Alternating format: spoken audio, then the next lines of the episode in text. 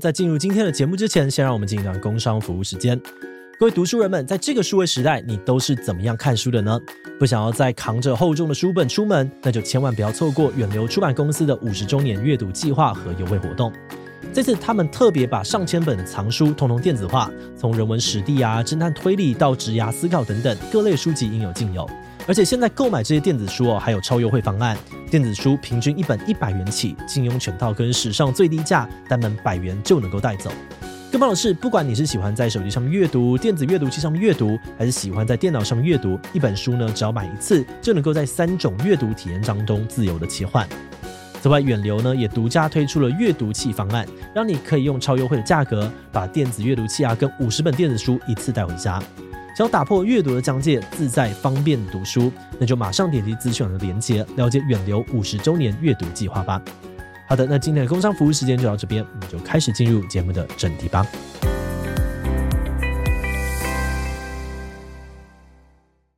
有没有在你就是你当选了之后，你才发现哇，这个也是你的工作范围？我 我讲一个鸽子的故事好。有一次我的主任跟我讲说，要接到一通电话，就是有一个民众哈过来呃抱怨说，我们台北市现在是禁止。喂鸽子嘛，禁止随便乱喂鸽子。然后他就说，只要这样鸽子就很可怜呐、啊，因为鸽子会饿啊。那可是我知道法规之后，我不能直跟民众说啊，法令就说不能喂啊，不然你是想怎样？嗯、我们不能这样子跟他讲，我们要跟他解释说为什么。好，然后要说服他。那如果不能说服他之后，会发生什么事呢？比如说像这个民众呢，后来呢，他就。跑到网络上面的这个鸽子社团去要公审我，哦，就是他说哦，我们打电话给苗博雅议员，结果他们都不关心鸽子，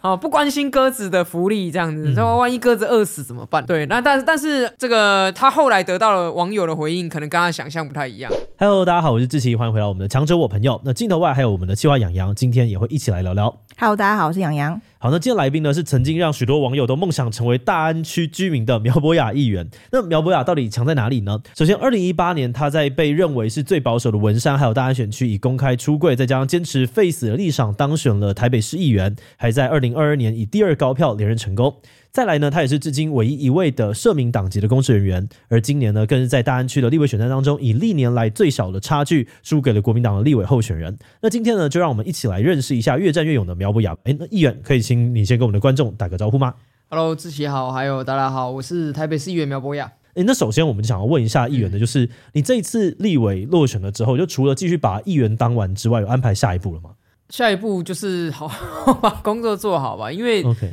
说实在的，对我们来说，在过去的五年来，其实每一天就是持续为大安区跟文山区的民众来服务嘛。那既然这一次呃选民没有让我前进国会，那所以我们当然还是持续的在。台北市议会里面，把我们本来被选民托付的工作，还是持续的做好。那这次应该有一些战友，他落选后是会直接面临没有工作的这个状况。那政治工作者们，他们通常在这个空窗期会做些哪些事情啊？其实这一次选完之后，我觉得很多不管当选或落选的人，应该都很想休假一下。OK，但是比较可怜的是，呃，当不管当选或落选的，好像也都没什么机会可以休假，因为。当选的话，二月一号就要到立法院报到嘛，嗯、所以你大概只有半个月的时间，可以把选举的事情做收尾，然后准备新的工作。然后没找到新工作的人呢，其实你还是要持续的再把，嗯、呃，我们要处理事真的太多了，包括你要安排呃你的选务的员工啊、呃，假设你没有当选，他们就要有新的去处嘛，好对，然后还要这个到处卸票，啊，去我们怎么样的去拉票，就要怎么样的卸票。然后到最后，呃，处理完告一段落之后，其实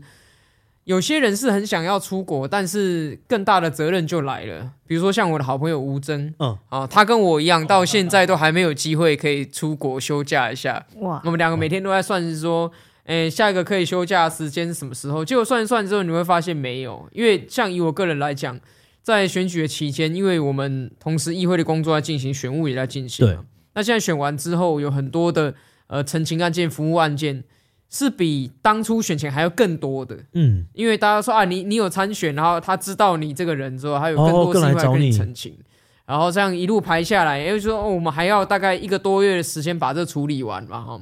结果呃，我们台北市议会四月八号就要开议，所以所以很快又接到下一个会期的时间了。所以这这这是，嗯、呃，我觉得政治工作是这样啦，有事做其实是好事，嗯、因为如果我们没事做的话，就代表。可能大家不需要我们，嗯，但是这样子不会太多嘛？我每次在看一些呃我认识的议员朋友的他们的那种工作的内容跟他们的行程紧凑程度，我想说，这是因为随着时代的发展，它变得才有点过忙吗？还是其实大部分的人不会像他们这么的认真在做，所以也不会那么的忙碌？我觉得台湾的民众对于民主。政治人物的期待很高，嗯，哦，像其实很多其他国家的政治人物都可以公开的休假，嗯，像美国总统，他甚至有一个休假的度假的地方是 David Camp 大卫营，哦，就是美国总统只要去那边的意思，就是他昭告天下说他在休假，嗯，OK，然后法国的总统其实每一年的呃暑假的期间或者是圣诞节期间，他也是可以休假的，可是，在台湾。不管哪一个党执政，你从来没有看过任何一个总统告诉大家说：“哎、欸，我我现在休假。”哦，真的。大家可以想一下，就是当你呃，就算是春节好了，初一的时候，你是不是就看到很多正式人物在外面？发一元红包，没错，对对对，是这种东西，这些其实通通都是公主。对，而且结束可能还要上个节目什么的。对，然后呃，所以对于政治人物来讲，好像休假这两个字是一个禁忌。嗯，即使你真的有休假的时候，大家通常是非常非常低调，就是你不会让人家知道说这个时候你在休假。所以这个业界其实是非常。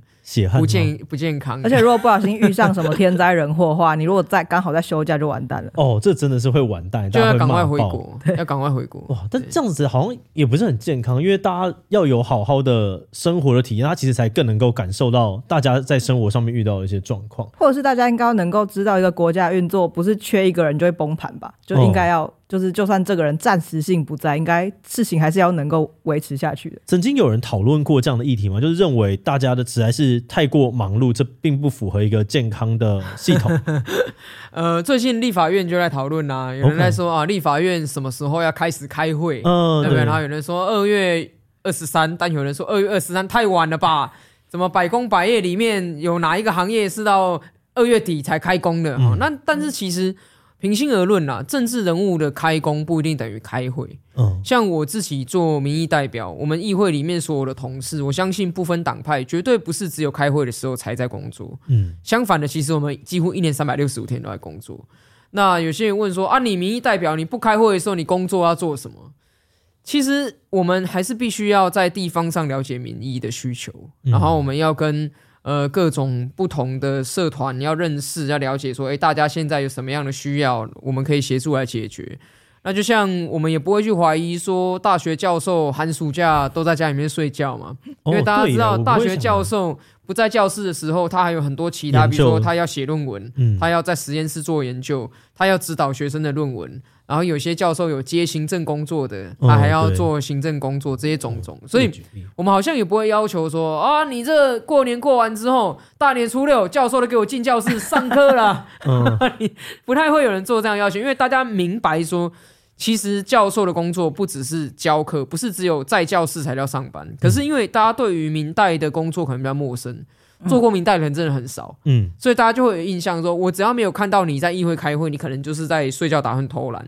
哦，这个角度也是蛮有趣的。但其实你你去想想嘛，今天呃，你你家附近的明代好，你家的立委或者你家的议员，嗯、你如果遇到一件什么事情啊，灯不亮、路不平、水沟不通，你是不是打电话过去，在上班时间他们随时都有人接电话？对。然后呃，你是不是遇到了一些什么样的事情？你打电话，你总是找到民代帮你服务。如果是的话，那就代表对他们在上班，嗯，不然不会有人接你电话。所以我觉得，呃，这个行业其实做起来，如果你有热情的话，很有趣啊。那我也蛮鼓励现在年轻人，如果你对政治有兴趣的话，其实除了在选举的时候做志工，其实有的时候你可以去你家附近的选区，你有兴趣的民意代表那边他的服务处，也许你可以去打个工。或是不时的去他服务处做一下，其实你可以看到很多新闻上面不会播出来的事情。嗯、会有那会有哪一些？会有哪一些哦？嗯，比如说你会看到民众进来澄清哦，啊，民众进来澄清，它里面的这个澄清的内容可能就五花八门，或是民众打电话来澄清。嗯，那打电话来澄清的时候，其实那很有趣的是，你你会发觉到说，哎，除了新闻上在报道的大的事情之外，其实。真正的一般基层民众他想得到的问题是五花八门的。有没有在你就是你当选了之后，你才发现哇，这个也是你的工作范围？我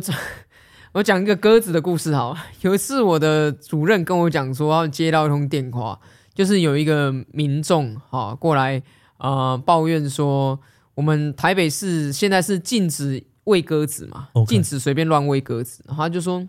只要这样鸽子就很可怜呐，因为鸽子会饿啊。嗯，然后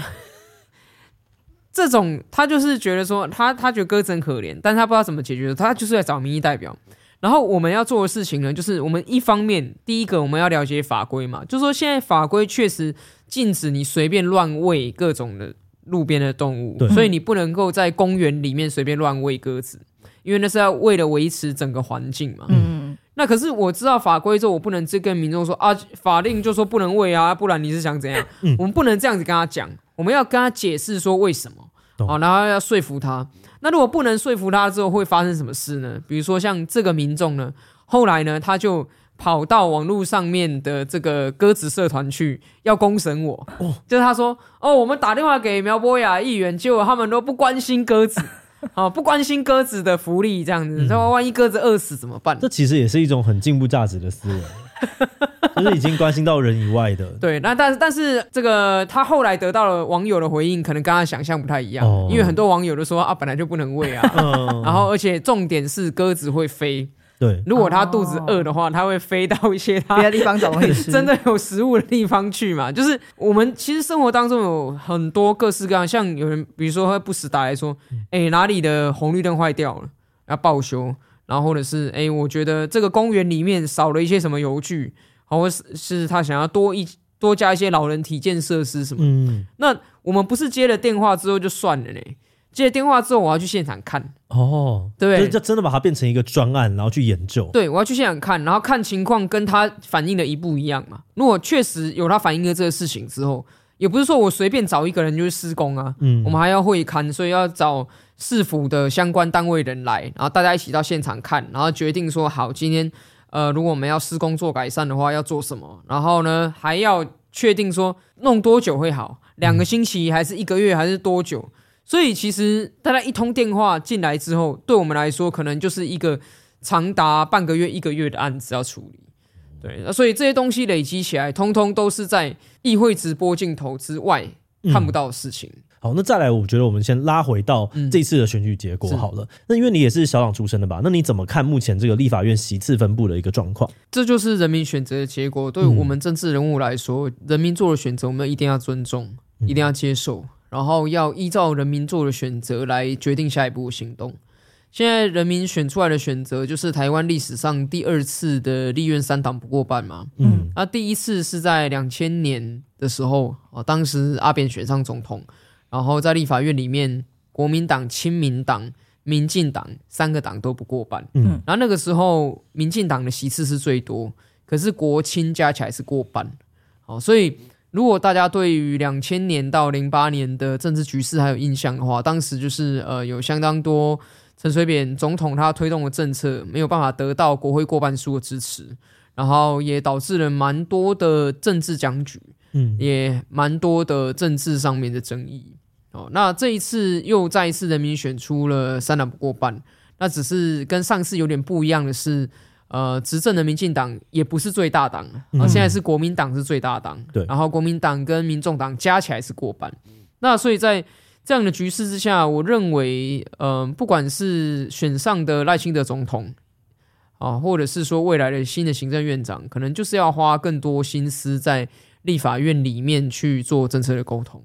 然后第二个部分就是呃，很多大家期待的呃社会议题或者是进步的改革。可能都不会再有大家所想象的这么快的推动，因为、呃三党不过半，所以你必须要优先推动社会有共识的议题。那没有共识的议题，它所需要的沟通成本会更高，所需要的时间会更长。那所以在呃未来的国会，我们可能呃会看到更多的朝野协商，会看到更多韩国瑜院长所主持的朝野协商，然后你在里面可能会看到更多。难以解决的事情。不过，我觉得民主就是一个所有的人一起学习的历程。嗯，好，那大家其实也不是说只有投票那一天是国家的主人啊，一年三百六十五天，我们大家都是国家的主人。所以在接下来四年，我觉得，嗯，台湾应该会再经历一次对于民主更深的认识跟成长。了解。那这一次其实还有一个特点，就是大部分的小党就是真的都有点。没有办法继续的存续了。嗯，那你觉得未来台湾的小党还有生存的空间吗？当然，我个人的话是觉得，像这次呃时代力量没有继续留在国会是很可惜的嘛。嗯、哦，那我自己社民党提名参选，但是因为我个人努力不够关系，所以没有办法进入国会，这也是我自己要再加油的地方。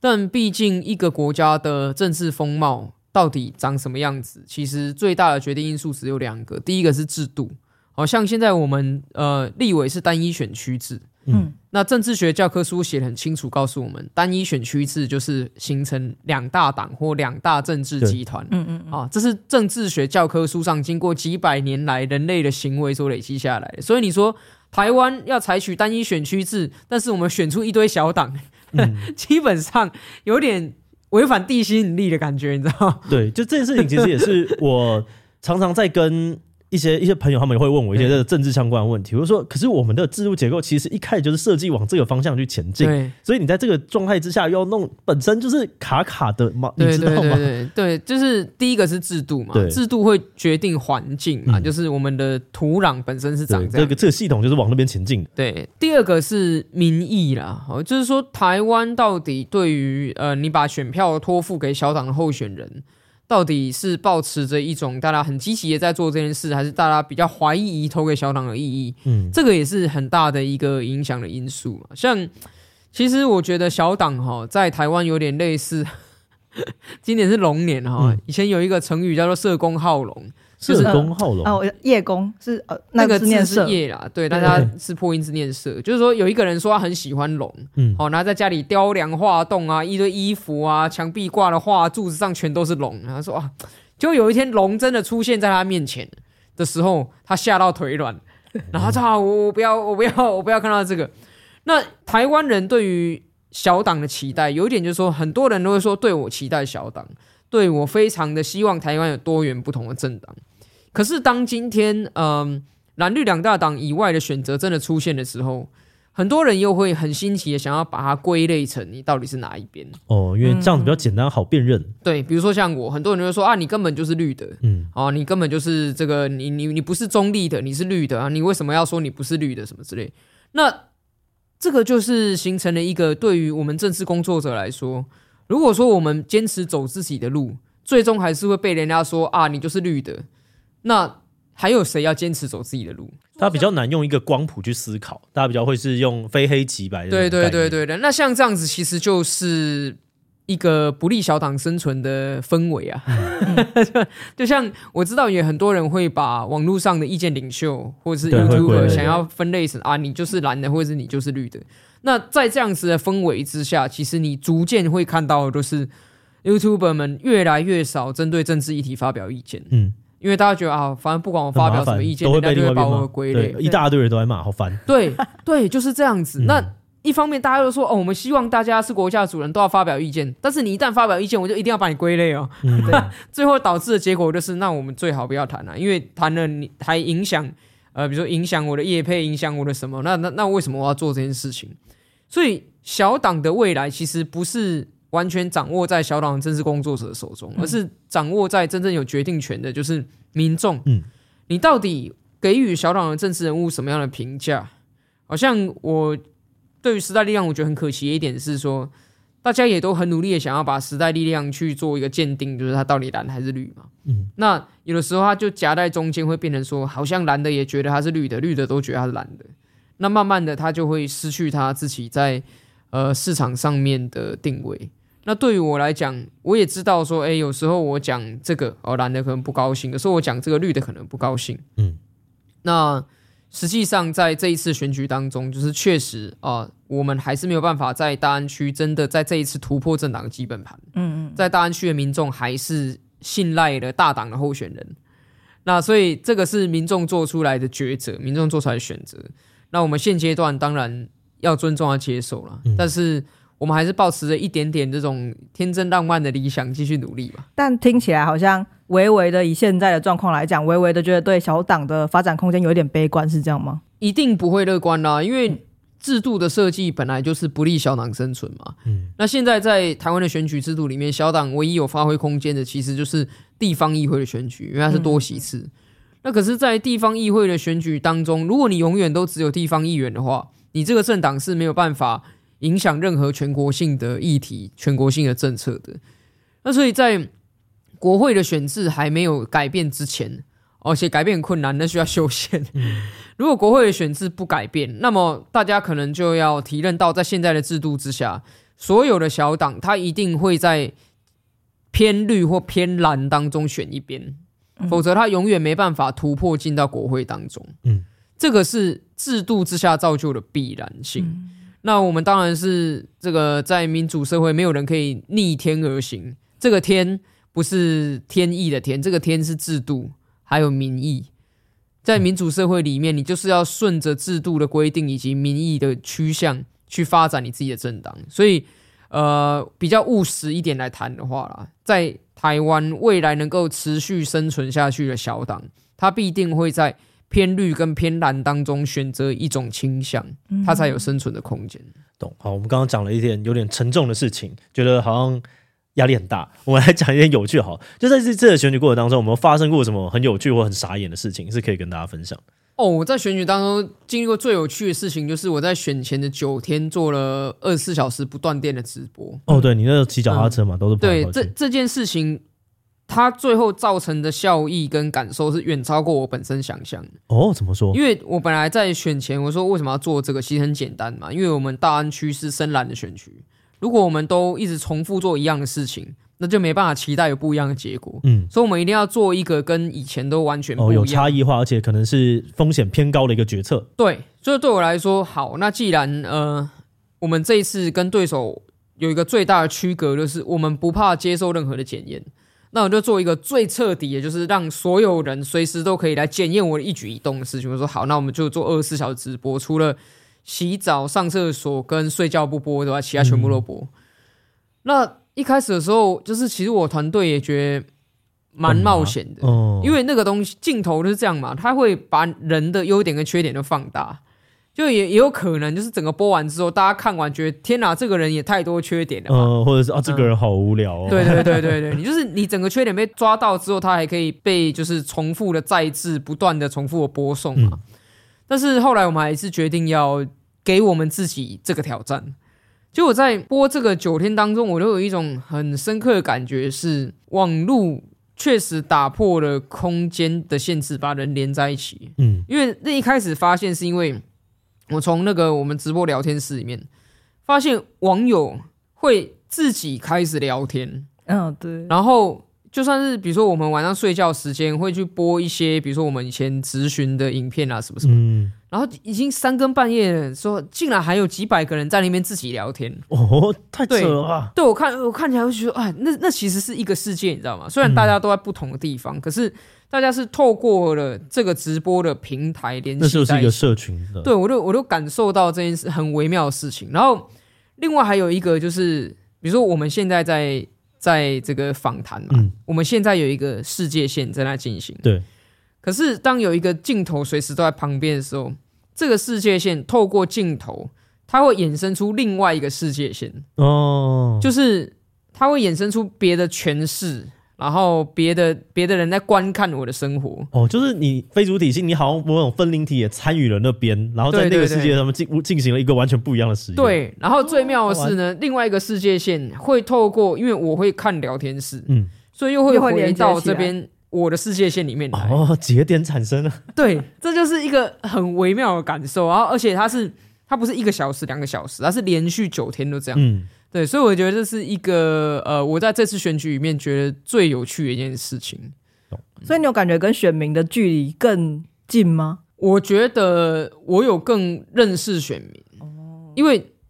我本来我本来想象的是透过这镜头，选民可以更认识我啊，这点也没错，因为呃，他确实展露了很多我平常在新闻上面那十几二十秒看不到的画面，嗯、看不到的特质。但是另外一方面，我也透过这个更了解说，哎，选民之间彼此在聊的是什么，大家关注的是什么，然后大家透过了镜头看到的我，其实有时候是连我自己都没注意的我，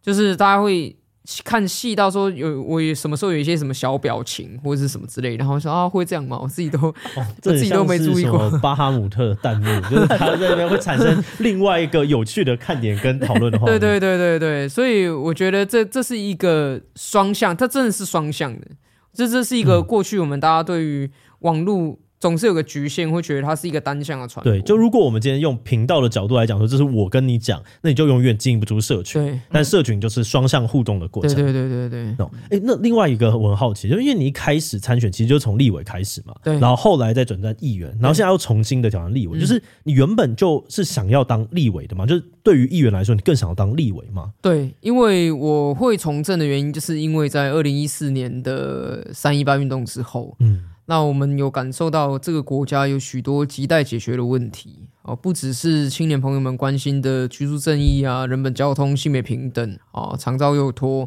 跟劳动权益这些，同时也包括我们台湾因为非常特殊的国家处境，那在国际上面的外交啊，以及我们台湾本身的国防安全，其实都有很多重大要解决的课题。那这些课题的主战场其实都是在国会。所以我在从政一开始的时候是抱持着两个希望，一个希望是说能够在中央的立法院里面推动一些呃我们长年以来的理想的政策，嗯，那第二个希望是可以在台湾的政治路线上打造出有别于蓝也有别于民进党的第三条的政治路线，所以这是从二零一五年好我投入政治以来一直走到现在。我都呃非常希望自己能做到的事。哦，刚刚有讲到说你有就很想要推动的事，就如果你当上一个立委，那你最想要推动的这个法案或改变是什么？哦，其实我们在这一次选举当中提出的七大政见，跟我在九年前第一次选立委的时候的政见的核心是一致的。嗯啊，就是对我来说，我们看到台湾的青年世代的生存危机。那在这生存危机里面，大概有五个面向，我们可以去说是我们核心关怀。首先，第一个是关于居住的问题，居住正义嘛。那第二个是关于老人家跟小朋友的照顾，长照跟幼托，这也牵涉到青年能否安心成家，是一个很重要的关键。那第三个部分，关于呃我们在乎的人本交通，好，现在台湾每一年有超过三千个人因为交通事故丧失宝贵的生命。那这个人本交通是牵涉到全国性的交通法规的议题哈。那另外接下来还有劳动环境，我们台湾的青年世代的工作的权益，好，以及我们台湾的产业升级转型。那另外还有这个性别平等，好，这个是。呃，不只是婚姻平权而已啊，嗯，这关乎到我们台湾的长期的社会观念的改变跟沟通。那除了这个五个面向的内政的问题之外，那另外，本来我进入国会的时候是更积极的想要确立台湾的务实外交的外交路线，就是抛弃过去的这种所谓的金钱外交、凯子外交，把外交的关注点从只关注邦交国的数字，我们可以真正的把重点放在跟。我们台湾最有帮助的国家的实质的关系、实质的往来，不只是经贸，还包括军事上面的合作。那另外还有一个更重要的是，我们要确保、确认我们台湾的国防路线是朝国防自主，嗯，这个路线在进行的。就是我们不能把我们自己的命运交在别人的手上，我们必须要拥有自己的国防的关键技术，我们必须要拥有在关键时刻能够保卫我们自己的这些关键的技术跟武器。手中必须要掌握这些，所以嗯、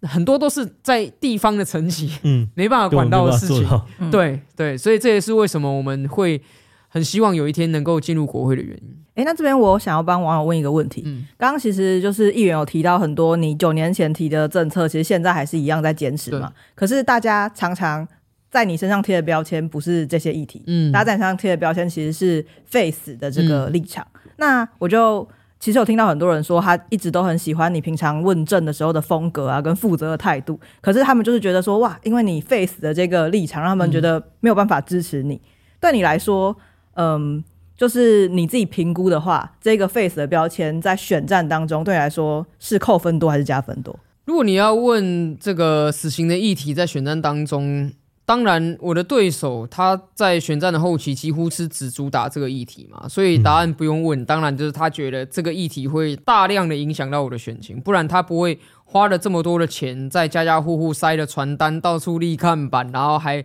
发了全国的简讯，打了全国的电话哈，在宣传这件事情。那但是我讲一个小故事好了哈，这个嗯。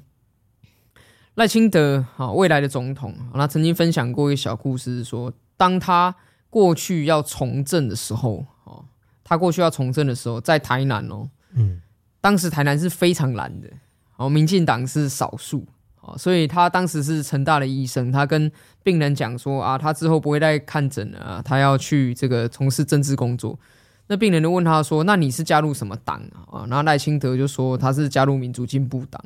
就他的病人呢，就跟他讲说：“哎呀，太可惜了！你这么好的一个人，如果加入国民党的话，你一定会当选哦。你怎么加入民进党呢？这样子，那这个故事其实很微妙体现出来，在二十几接近三十年前，台湾的政坛上面，国民党是绝对的主流多数，即使在台南都是这样子。嗯”然后也会有选民讲说啊，你对啊，你看你这个医生，你这个人这么好，你为什么不去加入国民党？这样你随便躺着就可以当选啦。那你为什么要去这个比较小的党呢？但是经过三十年之后，台湾的民意的趋向有了重大的改变。那回过头来看，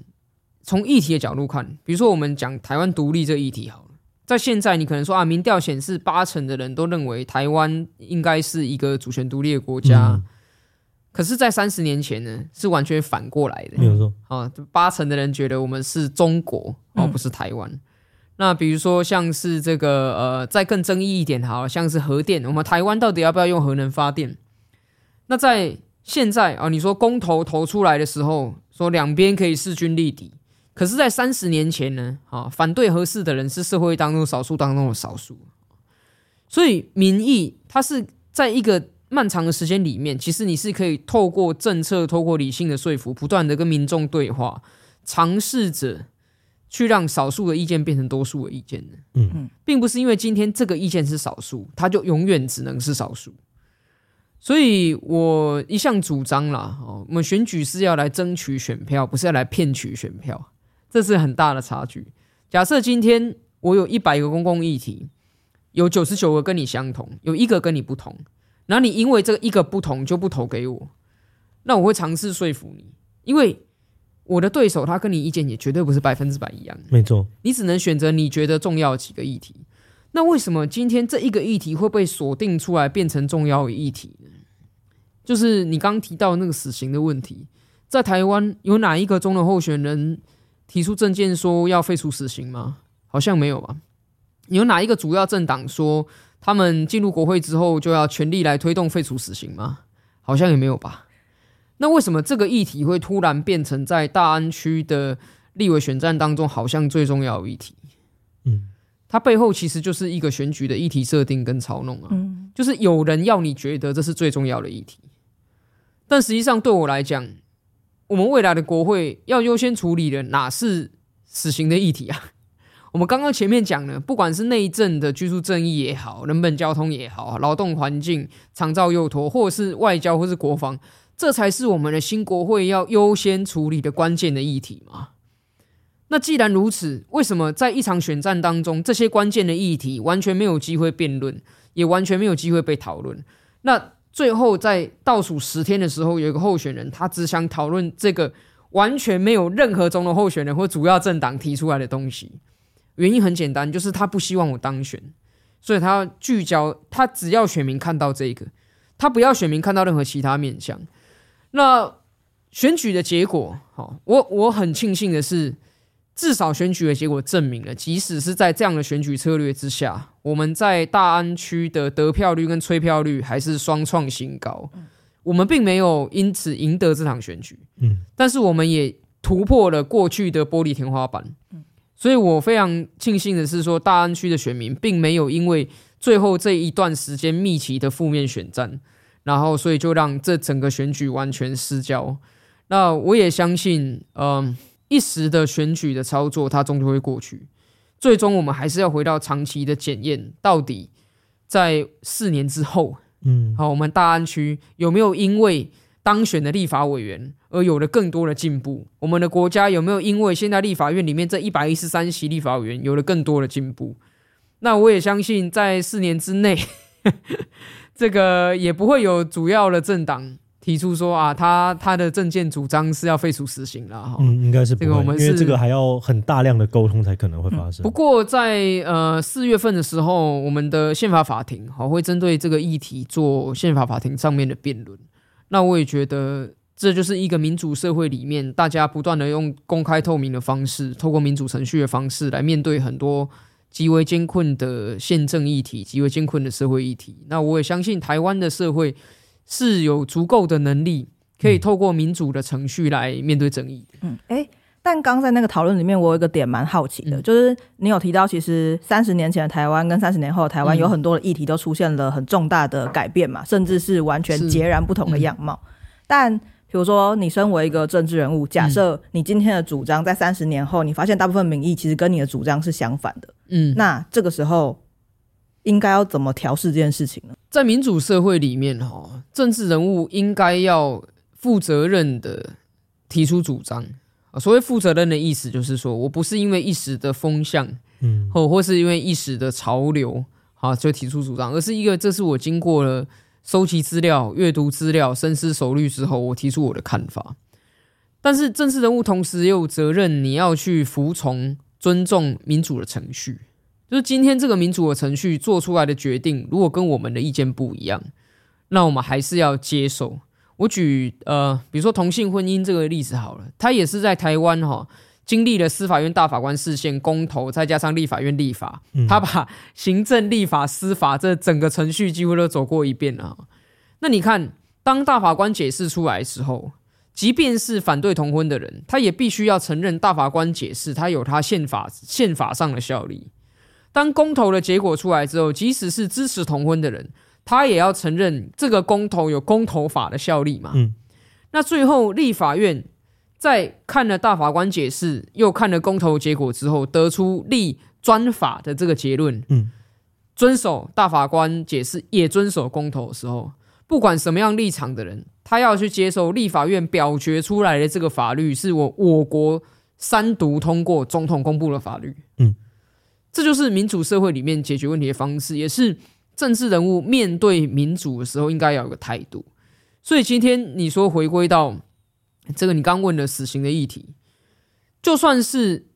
反对死刑的人，他也没有办法跑去监狱里把死刑犯放出来，因为台湾现阶段的法律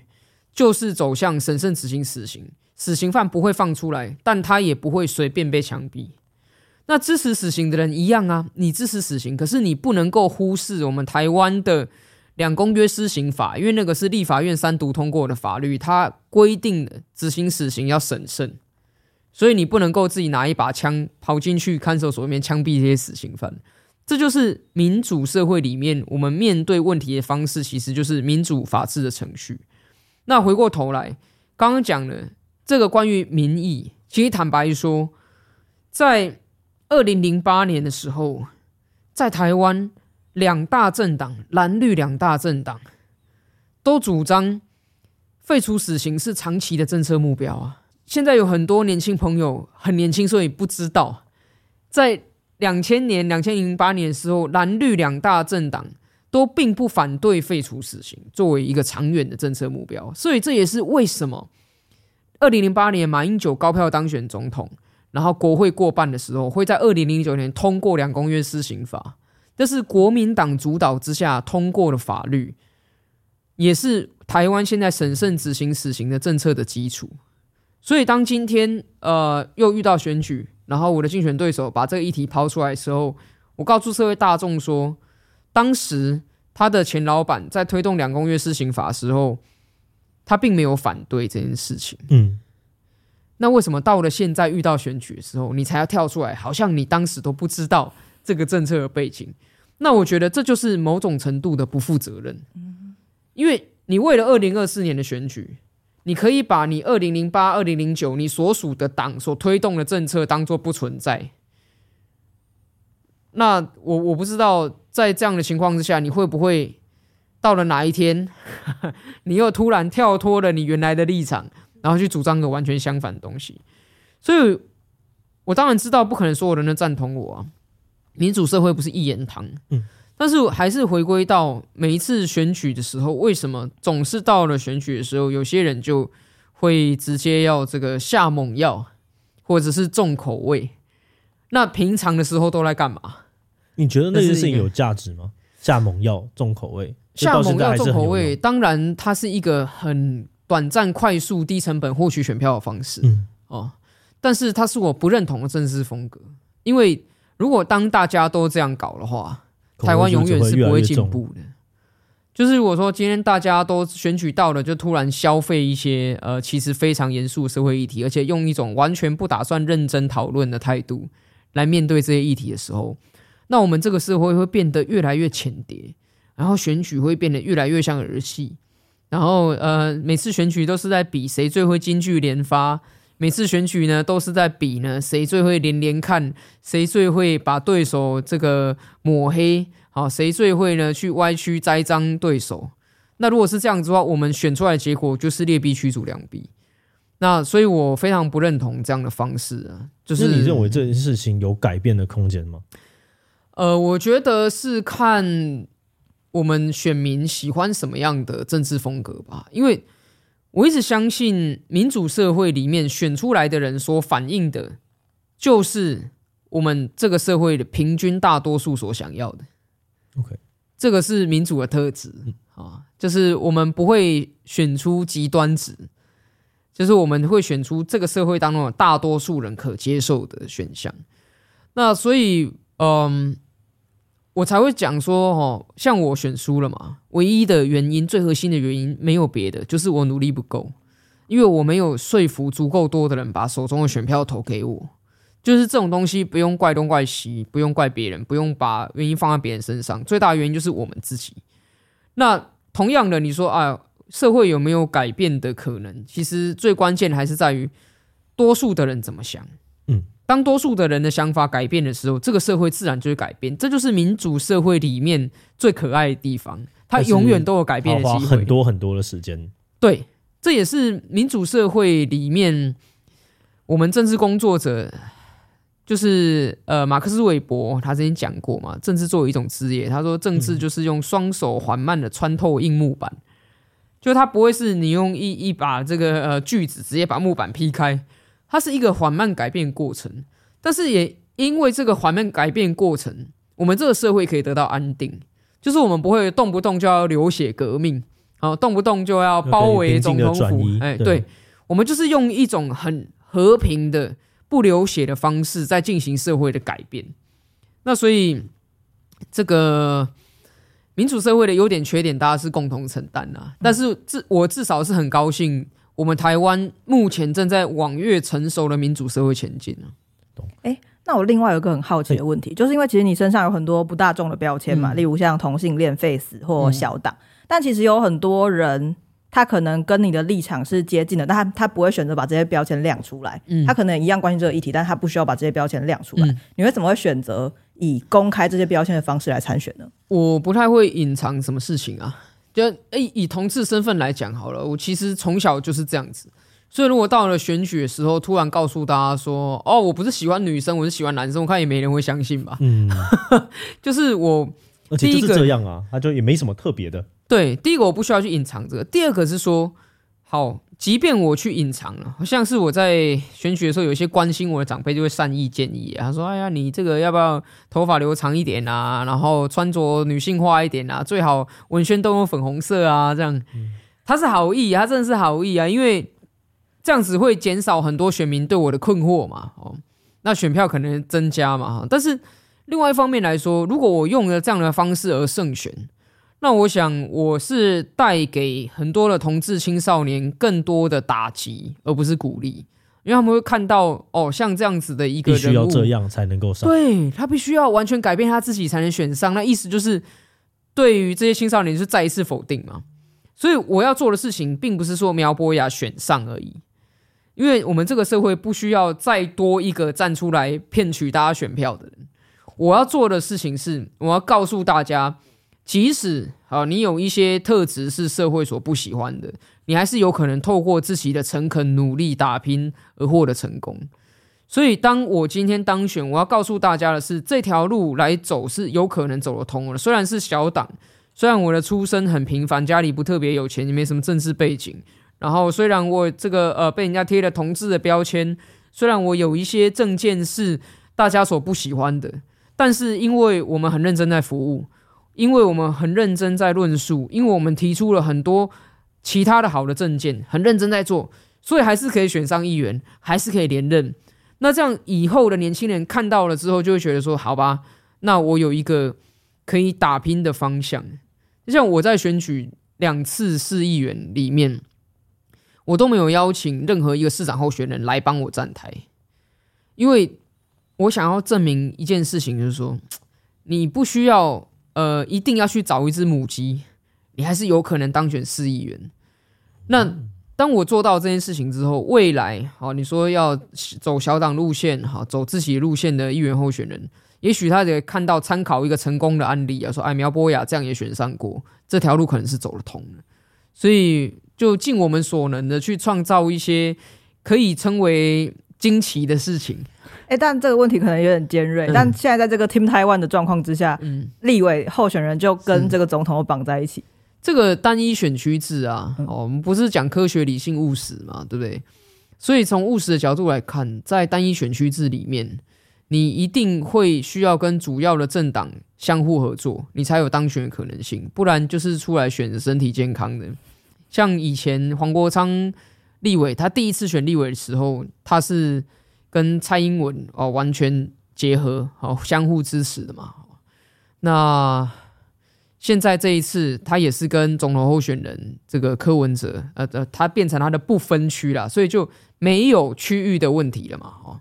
那可是你要回到区域里面的时候，你一定要去面对说，你这一次是国民党是你的盟友，还是民进党是你的盟友？像蔡壁如他在台中，他就找了国民党是他的盟友嘛，嗯，可是也没有人因此就说啊，蔡壁如，那你就是国民党的，你不是民众党的，他还是有一个他民众党的主体性嘛。所以，同样在我大安区，在一个深蓝的选区要有所突破，那我跟民主进步党做合作，但是我也不必然因此就变成是民主进步党的党员。我们还是可以在互相尊重主体性的方向下合作。你会怎么样看待这个合作关系？你会觉得这是一种牺牲吗？还是一种必须？对我来说，哈，政治哈，我追求的是双赢多赢，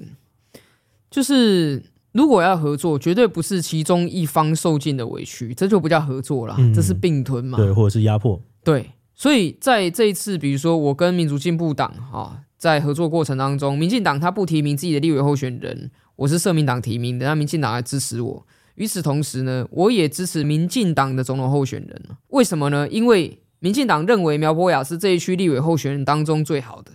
而苗博雅认为。赖清德是这次总统的候选人当中最好的，所以我们是基于在理念上面相互认同。那我们也在呃政策的合作上面，我刚刚讲了我们的七大政见，其实在决定要拍板合作前，我们就提出给民主进步党，嗯、希望啊赖清德总统的总统政见也可以有这七个面向的东西在里面。那后来在赖清德所提出的国家希望工程里面，确实也呈现了我们所期待的这七个面向的政见。那这就是一个在政治上面，我觉得开大门走大路，就是我们不用去弄那什么，在一个小房间里面，然后签六点协议啊，还要比民调谁让六趴这种事情，我觉得不需要把政治搞得那么复杂，就把我们要的政见方向这七点都讲好，然后我们相互在选举上面合作支持。那我们也非常明确的讲了，选上国会议员之后，我当然还是一个监督的角色。我当然还是一个监督角色，只是因为基本上我们的政见方向是一致的嘛，所以如果说他要推动的这些政策跟我理念是一致，我当然也会支持他推动啊，因为我们要的是好的改革发生嘛，好的理念可以被实现，所以我不觉得在这个过程当中是谁占谁便宜，好像在这一次选举里面，因为民进党他会支持每一个他所提名或推荐的候选人嘛，所以本来这个民进党也有来联络说。哎，我们需不需要一些经费上的澳元或是支持啊？他们会编列预算给七十三个区域的所有的候选人都有哈。那后来我们自己也决定说，这个经费的支持我们就先谢谢他，但是先婉拒，因为在经费上面，我觉得我可以自行来负担。这就是这就是一个在合作的过程当中，我们都可以去选择要怎么样来做合作。然后这次我觉得还有另外一件事是大家可能会在意的，就是说有所谓的这种然后进步价值的候选人，他们大家都没有选上，你会怎么样看待这件事情？因为进步价值某种程度它就是少数嘛，但是我们刚刚就讲到，就是这其实是在选择一个多数认为的，那你会怎么样看待？你就觉得这是一个刚起步的过程，要等时代的巨轮慢慢滚过去吗？还是会有更多的想法在你经历过这一切？我觉得选举的输赢哈很难用单一的原因来解释。嗯，就像我自己，我选输哈，但是我希望我的支持者可以理解，这个失败是苗博雅个人的失败，不是我我们所主张的理念价值的失败，这很重要。因为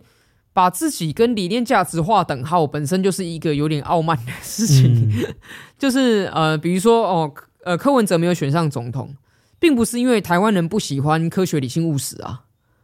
台湾人没有说我不要科学、理性、务实啊，台湾人也没有说我不要这个清廉、勤政啊，没有啊，台湾人没有拒绝这些东西。我们自己的失败，单纯就是我们自己没选上。我觉得这个态度是非常重要。所以，对于你刚刚问了说呀，有一些主张进步价值的好朋友，那这一次可能没有办法如愿的留在国会或进入国会，我也不觉得必然是这些价值出了问题，可能我们个人的竞选策略出了问题，或是我个人努力不够，没有说服足够多的选民，所以。大家不要对这些事情就因此感到对台湾民主失望，这是第一点哦。第二点就是我们必须对民主有一个正确的想象。我们认为进步的价值对别人来说可能很惊吓，嗯，对吧？我们认为是对的事情，它可能损害到了别人的利益。所以民主社会里面，呃，我觉得那种我是对的，你们都是错的的态度有点危险。没错，这样子你就不好去。争取更多的认同，对，因为政治的本质哈，它是一个最小妥协的艺术。嗯，就是我今天带着我的理念价值来这里，我要如何让它实现呢？一定是必须跟其他不同意见的人讨论出一个暂时的共识，而这个暂时的共识，我不能退让太多。我全部放弃的话，那就没有任何改革嘛。所以，什么样能够达到最小妥协的那个程度，才是。政治的功利之所在啦，那所以对我来讲，呃，我从来不会抱持着说我的意见是对的，你一定要听我的。好，我们可以在想说，哎，我的意见是这样，啊，你的意见跟我完全不一样，但有没有什么方法是我们都可以接受的？嗯，我们想出一个我们都可以接受的方法，作为一个暂时的共识，因为民主社会什么都可以改，连宪法都可以改，每次都可以修改。对，嗯，所以暂时的共识，今天先决定这样嘛。过了三年五年，我们可以看看需不需要调整，还有没有调整的空间，一步一步往下走。所以这一次选举，嗯，当然人民做出选择，但是也不用永远的失望，因为永远有下次选举。我们只要确保我们永远还有下一次选举，那这些我们所期待的改革，它就永远都有那个希望存在。那最后，我想要再帮网友一个问题，嗯、就是有很多人都感觉到这次的选举在网络上面的讨论有更加对立跟激化的一个趋势。哦、那在这样的状况下，嗯、你有觉得公共讨论还可以怎么进行吗？我觉得水能载舟，亦能覆舟啦。哈。网络哈，它当然拉低了很多讨论的成本，它让每一个人足不出户都可以讨论天下事，而且任何人都可以发表意见。我觉得这是很好的。但是演算法的存在也让大家更趋向于只看到跟自己类似的意见，这也是一件有点危险的事情，因为它会让就网络上面的意见很爆炸嘛，爆炸很多很多，大家爆发出来之后，结果每一个人看到的都是跟自己的想法比较近的那个区块，所以它会造成有一天我们突然看到了意见不一样的人的时候，我们觉得怎么会有人这样想，然后很快那个激烈碰撞产生。所以我觉得比较关键的是说，这一些科技巨头们，嗯，能不能够啊，营造在他们平台上营造出的环境是，我们还是有相当比例的机会可以接触到跟我们不一样意见。我觉得这很重要，因为大家都觉得在网络上，你们现在看到说，哇，大家讨论起来怎么那么凶，对不对？但实际上到了面对面的时候，都没有那么凶。嗯，大家都蛮客气的。对，为什么？因为在面对面的时候，他会发现说，哦，对啊，在我面前就是也是一个活生生的人嘛，对不对？然后这种所谓的关于讨论的时候的礼仪啊，或者是说我们这个讲话要留一线啊，不要这么的这个凶暴啊，那那那个气氛就是存在，所以大家就有有一个机会可以好好讨论嘛。嗯，哦，就像呃，大家如果有看立法院的政党协商的话，哦，平常网络上哇，然后互互骂互干到很凶，但是到政党协商的时候，大家。看起来基本上都还算是理性嘛，嗯，这就是一个你有没有意识到，现在跟你在接触的，他不是机器，他是一个人，好，而且呢，我们人与人之间除了意见的交流之外，更重要还有人与人之间的互动。那我们在社群上面好像比较欠缺这样的体验，这样的机会，然后大多数时候都是意见相同的人聚在一起，然后这个突然看到不同意见的时候，反应就会很大。那我觉得这是蛮可惜的啊，所以像我自己的话，其实我自己在社群上，我都会刻意去点一些跟我意见不一样的。我希望演算法可以推一些跟我意见不一样的东西给我看，会有帮助。我不知道啊，因为 毕竟毕竟我们的生活现在已经被演算法控制了很多嘛。嗯、然后呃，这好像也不是一个呃我们自己可以去改变的趋势，但是。我还是因为反正你的频道上面的观众一定都是会希望看到不同意见才来看你的频道嘛，所以对于这一群观众而言，我觉得可能就是这个社会上可以呃作为一个中介，哦，不要那么激烈的一一群一群这一个社群，这个希望就在这里。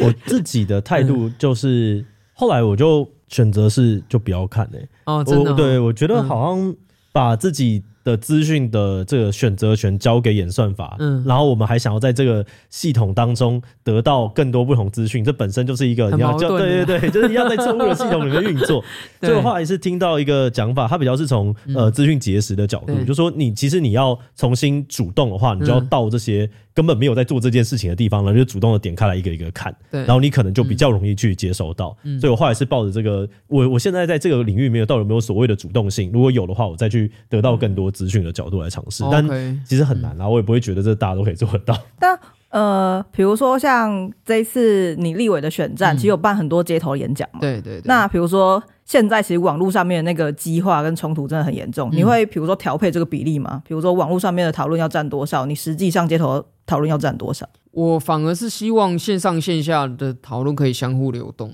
嗯，像我这一次在那九天的直播里面，其实也看到啊，我在街头上面讲我政见的时候，就会有跟我不同意见的人来挑战我嘛。嗯，那这就是一个很有趣的事情，就是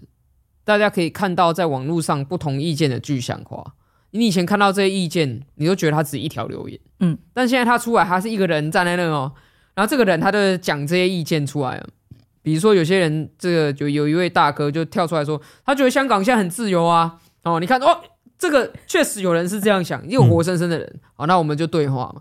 那这个对话呢，透过我们的直播镜头让网络上看到的时候，他当然一定也会对于正在看这个画面的人产生影响啊。然后同时，在网络上的这些讨论，他又会跑到下一个现场去，因为我们还有报道这个现场的人，比如说新闻媒体，嗯，他们就会不止把这画面揭露出来，又把网友的反应揭露出来，他又会再去刺激另外一波的讨论。所以我，我我觉得这个跟以前比较大的差异，反而是说，因为以前在呃社群媒体还不发达年代，就所谓的现场还是第一现场，第一现场，这事件发生的当下。然后，如果他有上新闻的话，哦、新闻是报道这个第一现场。但现在的第一现场其实是网络上面的讨论的这种感觉，或是会延伸出来了。对，对，现在除了第一现场之外，网络上的讨论跟诠释，它叫做第二现场。可是第二现场的重要性有时候会高于第一现场，嗯，因为第二现场有时候才是那个舆论发酵的所在地。没错。然后，所以，然后有些就是因为会层层传播嘛，然后每一层的传播都有社群。所以就会有第三、第四、第五个各种不同的现场会出来，对，各种小宇宙会出来。那各种小宇宙有时候会形成平行宇宙，就是第一现场的事情传递到第二或第三现场的时候，它已经变得完全截然不同了。这有点像作者已死、欸。其实我就我现在也是已经比较接受这个概念了，就是你你可能没有办法说什么，你就是还是要讲，但是你不能够去，你不能控制别人怎么诠释。对对对对，就是诠释是另外一回事了。但是如果你能够把这些现场彼此都打通连接在一起的话，你反而有一个机会可以让大家都接触到更均等的讯息。这就是我，这是我刚讲，我觉得那个流动很重要，嗯、所以那种网络上面极端的意见的碰撞，其实关键是在于流动吧。就是如果可以透过这个碰撞，把资讯的呃流动做一个交换，嗯、让他们互相知道彼此所得知的资讯，搞不好就是一个找出共识的机会哦。很困难，很非常困难。好，那最后有没有什么还想要跟我们这一期期的观众分享？呃，我觉得志祺七七的观众一定是社会上一群呃相对的想法比较可以接受变动的人，因为我经常看你的频道，你会提出正反不同的观点，然后丢给大家一起聊聊。那我觉得这样子的呃心态在民主社会是很珍贵的，因为我觉得我们永远都要保持自己有被说服的可能性，嗯，我们才能够相信别人也有被说服的可能性嘛，然后我们才能够在社会的不同意见当中找出一个共识。嗯，而且我觉得在这个过程当中，也会开始渐渐感觉到人不是那么扁平的。嗯，对。就如果我们在一个二 D 的世界，你就会觉得人好像就是这样子。但其实今天他就像你刚刚讲的，你可能有一百项里面，其实只有几项跟别人不一样。但是我们有必要去特别放大那些吗？还是我们应该更关注我们其实一样的部分？对。然后甚至是我们不要去多放大那个差异点可能带来的一些危害。有的时候那个危害。很容易，它是一个很极端、很极端的想象。嗯、但是我们更多去关注自己彼此没有那么多差异，而是相似的部分的时候，我觉得讨论的空间好像就被撑出来。对对对，这是民主社会要迈向健康很重要的一个心态。了解。好，那今天呢，非常感谢苗博雅议员精彩的分享。那这集就先到这边。如果大家喜欢今天的影片呢，也不要忘了分享出去，或者是点这个地方看更多的相关影片。那今天的这一期期就到这边告一段落，我们就明晚再见喽，拜拜，拜拜，拜拜。